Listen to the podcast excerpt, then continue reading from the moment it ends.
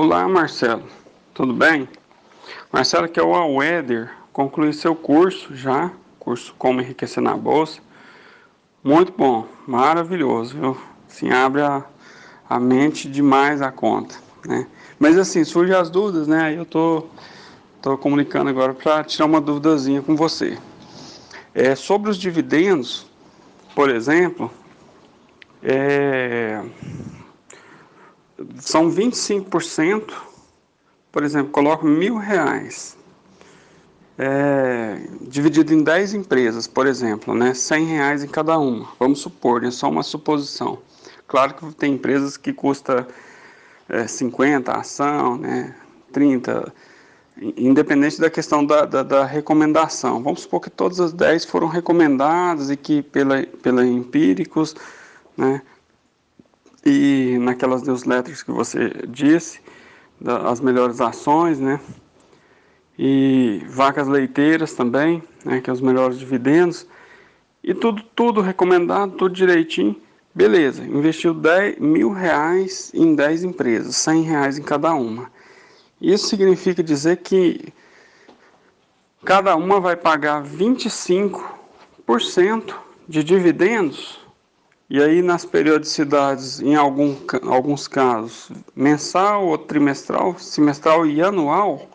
Agora, quando é anual, se dividirmos por 12, significa que é 25% mensal, mesmo sendo anual, se dividir dá 25% é, mensal. Por exemplo, uma que paga mensal, eu pego os dividendos que ela pagou, desculpe, anual. Eu pego os dividendos que ela pagou durante o ano e divido por 12. E aí vou chegar na, na, na, na nos 25% mensal, sendo que ela pagou anual. Seria isso? Minha dúvida é, é esses pagamentos trimestrais e semestrais e anuais, depois que transforma divide ele não, os seis meses em seis, três meses em três, um ano em doze, dá 25%. Oi, Alder, tudo bem? É prazer em falar com você. Fico feliz que você tenha terminado o curso, está querendo aprender, está querendo continuar aí seu desenvolvimento nessa área. Eu tenho o maior prazer em, em te orientar aqui. Só para te esclarecer, muita gente pensa que esse aqui é um grupo que fala com todos os alunos. Ele já foi um dia, mas ele se provou não dar certo porque nem todo mundo estuda como você está interessado e as pessoas ficavam ensinando coisas erradas para outros alunos e isso estava prejudicando todo mundo. Além de fazerem coisas erradas dentro do grupo e muita gente reclamar, então é, o que eu fiz foi o seguinte: eu criei uma newsletter chamada Guia de Ações. Você citou aí todas as que eu indiquei, mas talvez você não tenha reparado que eu acabei criando uma lá na aula 16 do módulo 3, que é, eu chamo de guia de ações. É uma newsletter minha, porque eu já leio todas as newsletters do mercado, muito mais do que as que eu indico, eu leio tudo que existe e eu vejo que os alunos têm dificuldades, principalmente no começo, então eu quis fazer uma newsletter com resumo de tudo, bem barata e que tem uma abrangência bem maior do que tudo que eu indico. E está funcionando muito bem. E ali eu esclareço a, sempre também a maior dúvida dos alunos e eu consigo continuar meus ensinamentos para vocês depois do curso. Então está funcionando muito bem, o pessoal está muito satisfeito. Não sei se você conhece, vale a pena dar uma olhada lá, tá? Agora vamos esclarecer aqui direto. É, agora, independente do, independente do grupo, os participantes não falarem entre si, esse grupo é um grupo meu com todos vocês. Vocês fiquem à vontade de me, me perguntar sempre que tiverem dúvidas. Eu, vou, eu sempre respondo todo mundo, nem sempre na hora, porque é muita gente, mas sempre respondo todo mundo, tá bom? É, sobre os 25%, não, você está fazendo uma confusão aí no seguinte sentido. É, o 25% não é do, do, dinheiro que você aplicou que você vai ganhar por ano. É, ele é, por lei, a lei, toda empresa que participa de Bolsa de Valores é obrigada a dividir 25% do, do lucro com os seus acionistas, com os seus sócios. E esse, essa divisão de lucros no percentual de 25% se chama dividendos, Tá? Então, necessariamente, isso não é 25% do dinheiro que você aplicou. Com certeza nunca é. é seria um, uma, uma, rentabilidade muito alta. Tá? Ela, é, ela varia, ela, às vezes ela parece pequena é, quando você vê lá no anual que você estuda sobre a, a empresa que você está investindo.